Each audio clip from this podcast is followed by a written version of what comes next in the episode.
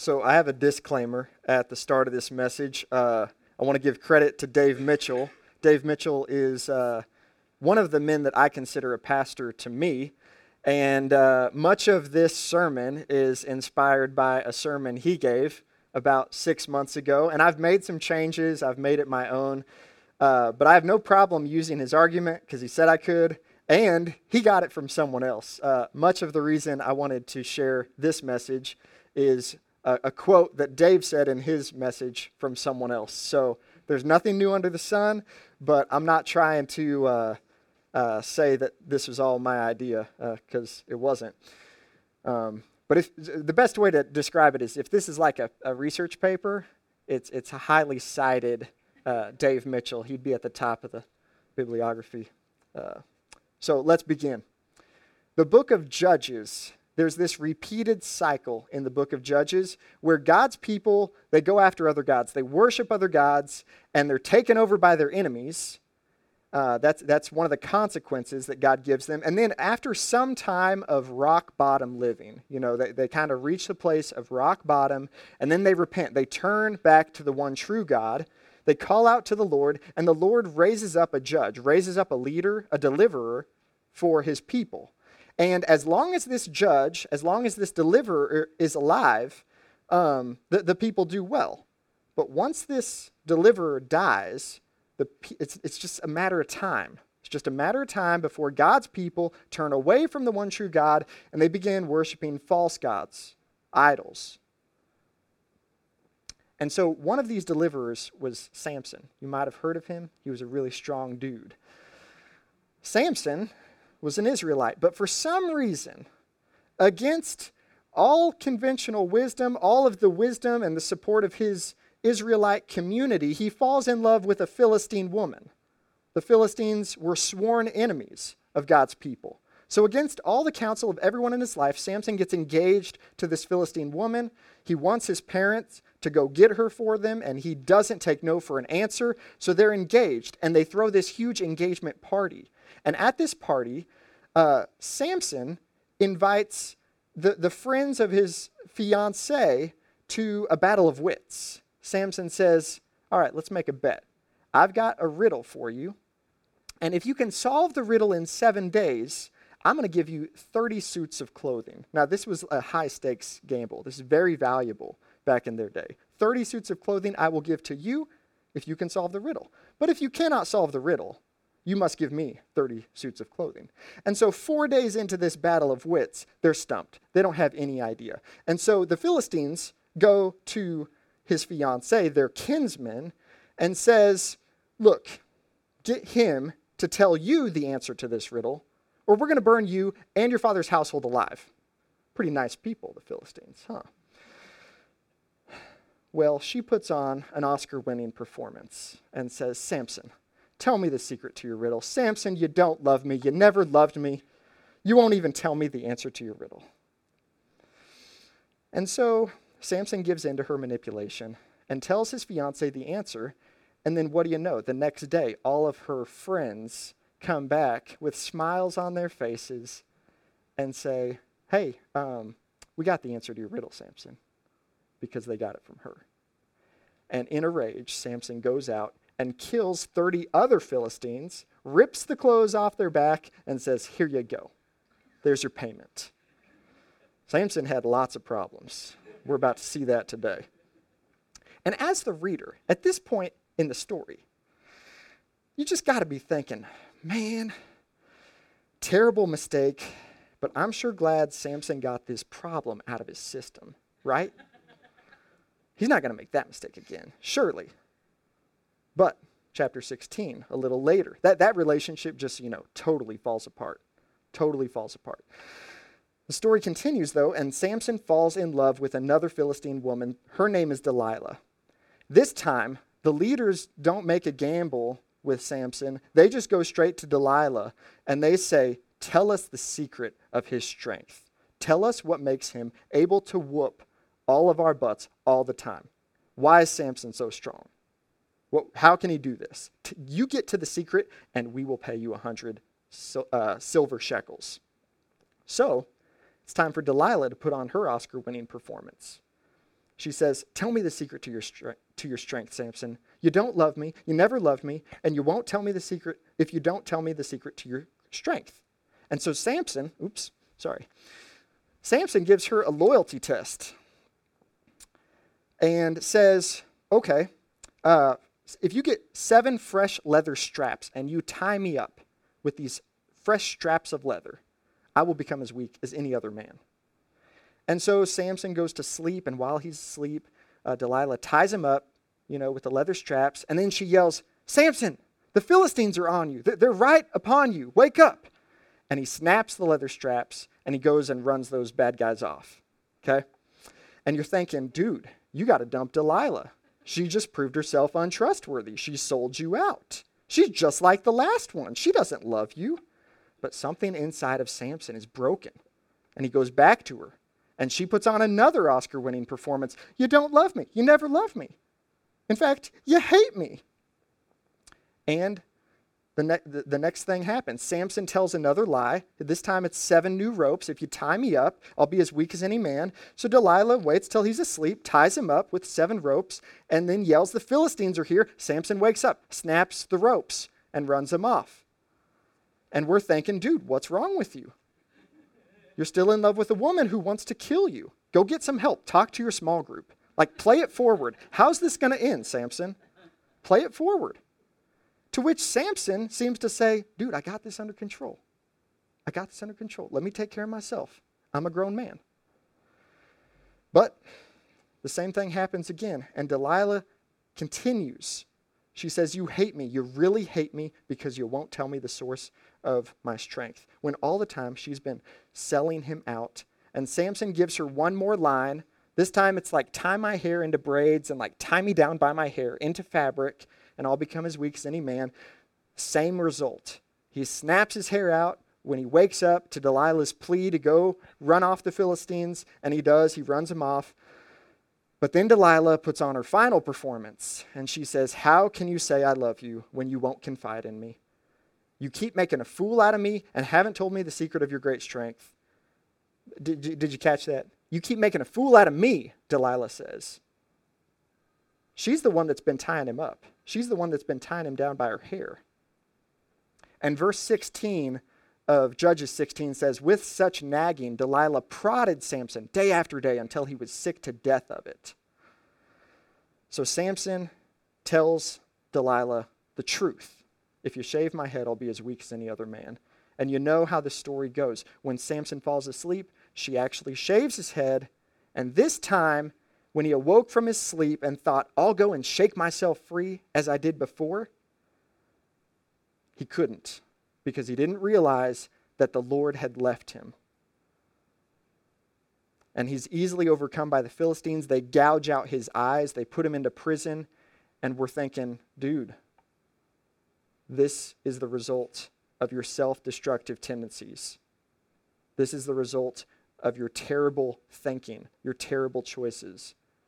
Samson, you can absolutely dominate other warriors, but you can't vanquish your own lust and codependency and self destructive habits. He could defeat giants without, but he can't defeat giants within.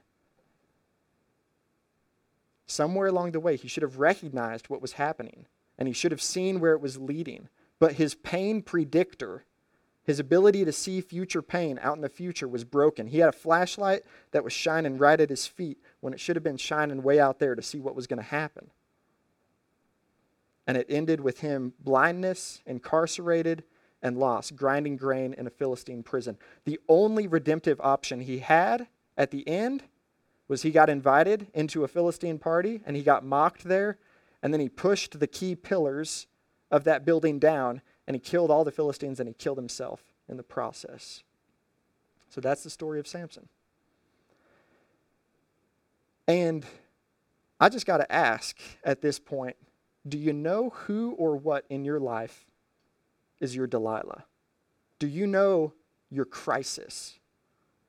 Maybe it's a thought pattern, maybe it's a person or a relationship, a habit that you know has no place in your life because it only tears you up it doesn't build you up. It's not pure, not admirable, not excellent or praiseworthy. You don't want other people to know about it because you're rightly ashamed. And you might think you have it under control, but the truth is, it has you under its control. So here's a few examples pornography. If that's in your life, it's a crisis, it's a Delilah. People pleasing. If you just have to make everyone around you happy all the time, or if you have to be successful in order to feel like your life has any value, that is a crisis. And it might be a crisis for you that you've not ever learned to make consistent time with God. You, you know that that's a good thing to spend time with God every day in prayer and scripture reading. But, you know, we all make choices. We all have the same amount of time in the day. And if that's not part of your life, is that a crisis for you? Maybe you do spend time with God every day, but you do so out of this self righteous attitude. I know the story of Samson. In fact, I got bored while you were telling it because I've heard it a thousand times. But is this attitude of self righteousness a crisis? I mean, if, you if you pay attention to Jesus and his interaction with the Pharisees, I mean, you can see that self righteousness, it really should be a crisis if it's in our lives. And so here's the quote that was just so helpful for me when I heard Dave give a sermon on the story of Samson. And it's a, it's a quote from Gordon MacDonald. And MacDonald says this transformation, which is what we're talking about training for godliness. It's about changing our character on the inside, being changed by the Spirit of God. Transformation is always a crisis followed by a process. So, as much as we don't like to talk about our crisis, acknowledge our crisis, deal with our crisis, we have to. We have to be aware of our crises. Because if you're not connected to your crisis, then what's your process going to be like?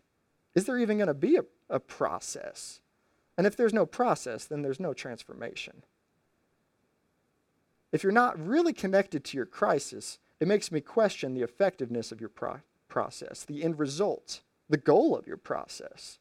The goal of a daily quiet time with God is not a daily quiet time with God.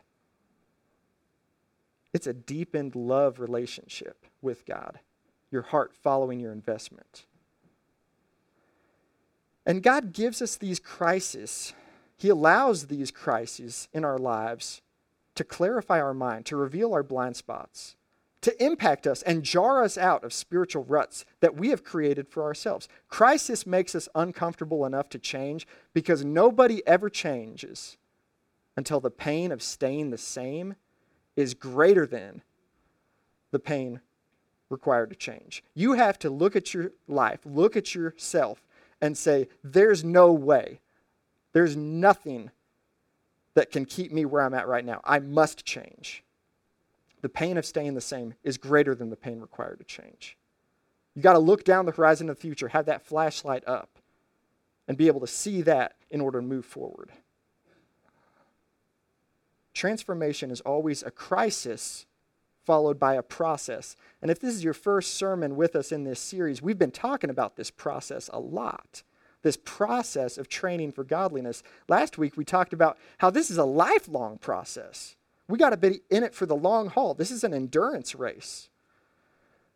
But, but this is where MacDonald, I think, gets really profound. The second half of his quote Transformation is always a crisis followed by a process, and when we fail at the process, we must return to the crisis. When we fail at the process, we must return to your crisis. So the real question is how long can we sustain the process? How much relief do you need before you let up on the process, before you take your foot off the gas pedal and go back to the patterns which brought about the crisis in the first place? I mean, can you make this change permanent? Can it become part of who you are? This new process actually becoming the new you. You see, after the first offense, after Delilah broke Samson's trust, or even after that first relationship, Samson could have sought counseling, like marriage counseling.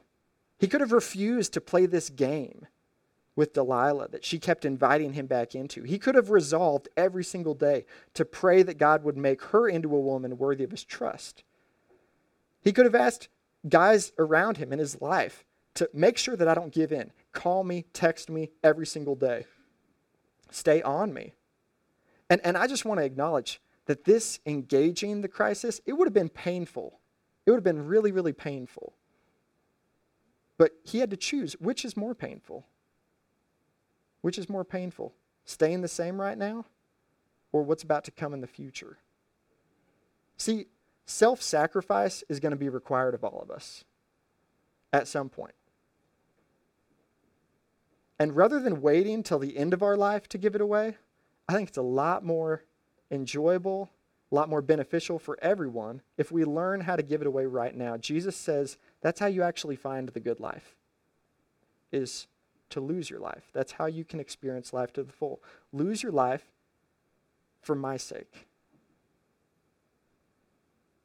But Samson was unwilling to pay the price until the very end. And if you're here or if, if you find yourself throughout the week just you're just looking for the easy life, I just got to tell you, you're never going to find it. You're never going to find the easy life. But if you're looking for the truly good life, look no further than learning under Jesus. As I reflected on this message, I thought th- there's a couple objections that rose up in my own heart, and I think might be raising up in, in, in your minds and your hearts as well. And so I want to look at two objections to this idea that transformation is always a crisis followed by a process. And when we fail at the process, we must return to the crisis. And the first objection is this Ben, this kind of sounds like you're catastrophizing. Like you are following an irrational thought, believing that it, you know, it's, it's far worse than it actually is. You're making this into a bigger deal than it really is. Like, uh, you might be thinking, dude, my crisis, it really doesn't hurt anybody. It's not that bad. I mean, compared to the people out there, you know, doing terrible things in the world, uh, my crisis, I- I'm not that bad. So aren't we catastrophizing this a little bit? And you have to define what is the single greatest catastrophe? What is truly worthy of crisis level designation in your life? And if you define that on your terms, you're always going to be on the right side of the fence. You're always going to be just good enough because we like to set the bar just low enough so that we can clear it. Or if we're really good, just high enough so that we can clear it and nobody else can. But when God sets the bar, sin is crisis. It's the highest level of crisis, crisis designation. And so trusting in self, even to set that bar ourselves, that is a crisis. Trust in the Lord with all your heart. Don't lean on your own understanding. In all your ways, acknowledge Him, the Word of God says. And so sin is worthy of being designated as a crisis. And until we see our sin as utterly sinful, we won't be ready, willing, and able to make the needed changes. We must wholly believe that the pain of staying the same is greater than the pain required to change when we're dealing with our sin. And it doesn't matter what that sin is, sin is sin. And by the power of God, we can overcome sin. And we're going to get to that later in this message and next week as well. But you must believe that your sin, it is a crisis. That sin is the greatest catastrophe that we as humanity must deal with. And so that's the first objection. Isn't this kind of catastrophizing, making this too big of a deal. But the second objection might be okay, Ben, I agree that sin is utterly sinful, sin is terrible. We all have to continue to engage this crisis, this, this, this crisis to return to the process of following Jesus and being changed into his image. We've got to engage this. But here's my objection, Ben. Isn't this unavoidable? I mean, even Paul had this problem. Ben, I, ben, I got a text to show you. It's, it's Romans 7. Listen to me. Romans 7. I, Paul says, I do not understand what I do. For what I want to do, I don't do, but I but what I hate, I do. And Paul goes on and on to say, I find this law within me. Although I want to do good, evil is right there with me. In my inner being, I delight in God's law, but I see another law at work in me, waging war against the law of my mind, making me a prisoner to the law of sin at work within me. And Paul says, Paul says in verse 24, What a wretched man I am. And Ben, that's just me. And you know, Jesus' blood has saved me, and I'm grateful for that. but that's just that's just where I am. And you know, when I, when I die, everything will change. Uh, so, you know, Romans 7. But Romans 7 is not a cop out verse, not a cop out passage for transformation at all. In fact, if you read it, Paul is using crisis language. He's saying, I am in a crisis here. And he doesn't end with what a wretched man I am. In fact, he goes on to Romans 8, which is soaring of the glory of living with God in Christ and the glory of ongoing transformation and the glory to come. But he's talking about glory past, present, and future in Romans 8. And we're going to get to Romans 7 and 8 a little next week. But I just got to say, if you've kind of grown up with that mindset or that attitude, you've never even maybe articulated it or known that it was in you, but you're like, yeah, that really does explain a lot of my life and a lot of my actions. Romans 7 is not a cop out verse because here's what he says in verse 24 What a wretched man that I am, who will rescue me? Who will rescue me? Thanks be to God who rescues me through Jesus Christ our Lord. So, where your thanks be in your crisis? Where is your thanks be? It must be the only option is thanks be to God who rescues me through Jesus Christ our Lord. So don't ignore your crisis. Don't give it away. Don't explain it away. Don't excuse it away. Don't minimize it, repress it, blame, shift it, or deny it, because that crisis is God's gift for the development of your soul, for your growth. God will put you in situations that are so uncomfortable that it's difficult to maintain, maintain your previous patterns because He's loving you. He wants to bring about the discomfort, disturbance, and distress so that the pain of staying the same is greater than the pain of changing so that you actually desire and are more and more conformed to become like Jesus on your insides. So don't give that away. Don't ignore that. And please notice if you think you can play with your crisis, it will play with you. Samson thought he was gaining the upper hand. The whole time he was telling Delilah all these stories about how you can make me as weak as any other man. But the crisis was growing in its power and ultimately had, his, had its way with Samson. So here's the key piece of advice. When we're training for godliness, in the midst of engaging whatever crisis is in your life, whatever sin has hold on you, and it doesn't matter how long it's had hold on you or how severe you think that sin is, here's, here's a key piece of advice raise your bottom. And that's not a yoga move or a Pilates move. Raise your rock bottom, which comes from the phrase when you hit rock bottom, the only way to go is up. You got to raise your rock bottom. We get to define rock bottom. You get to say when, is, when enough is enough. Samson refused to say enough was enough until the very end. You know, he could have said, you know, killing 30 people at the end of my engagement party to take off their clothes and give them to my fiance's friends, that's enough. I've had enough. From this point forward, I'm only going out with women who have the same values and spiritual beliefs I do. In fact, I got this community around me that I ignored the first time. This time, I'm not going to do that.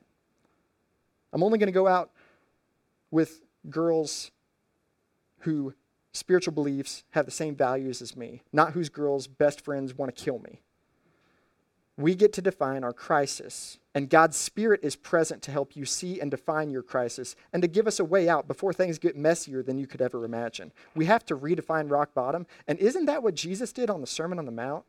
You know, he said, You've heard that it was said to the people long ago, don't murder. You know, like if you think murdering someone is rock bottom, Jesus is saying, Don't get angry with your brother. Raise your rock bottom. You've heard that it was said, Don't commit adultery. Uh, Jesus says, But I tell you, anyone who looks at a woman with lust has committed adultery with her in his heart. Raise your rock bottom.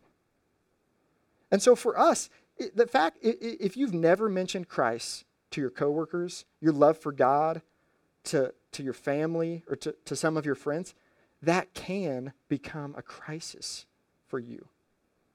You know, if, if, you, if you look at your life honestly and you're like, so apparently I don't have 10 minutes for a quiet time, but I got an hour every single day for Netflix, that can become a crisis for you. That can motivate and propel you into a process that will transform your life. And so here's, here's the key, the key element in all this is the, is the good news about Jesus. Jesus said this is the gospel. Mark 1:15. Repent. So ch- change your mind. Change your way of thinking. Do a 180, not living life your way, but committed to living life God's way because God is right here. He's available. His presence and his power is right here for you. So you change your thinking, you change your mind about what rock bottom is, change your mind about what is truly crisis level attention, and know that God is present and powerful with you in your midst. Because no matter who you are, how long you've been stuck, if you repent and believe, it's not too late. And it might not happen like the change you want to see might not happen today, might not happen next month, but change will happen. God will change your life. It's not too late. So let's pray.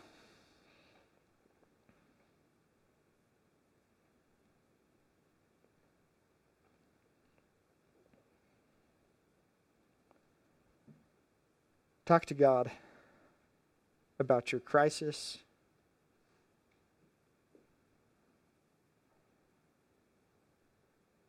Your attitude towards it, maybe maybe even your awareness of it. Maybe you really don't know. God will kindly, lovingly, specifically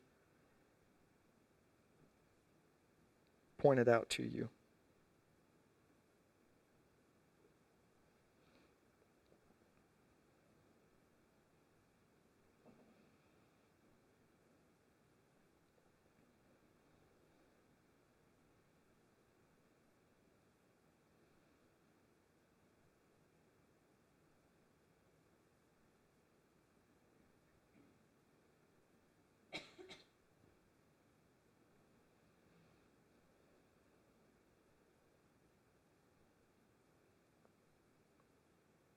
If you're here today and you've never turned away from yourself and turned towards God, um, you can today.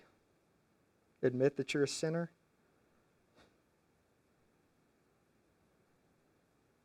Confess Jesus died on the cross and that he's alive today and that he that you want him to lead your life, all of your life.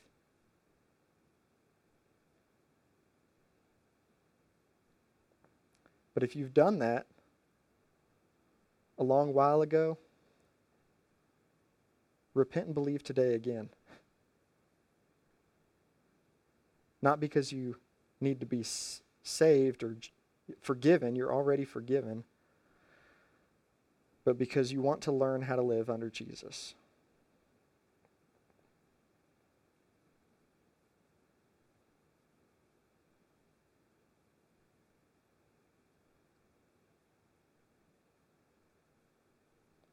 And as we sing and end our time together, God, help us to train, help us to see sin as crisis,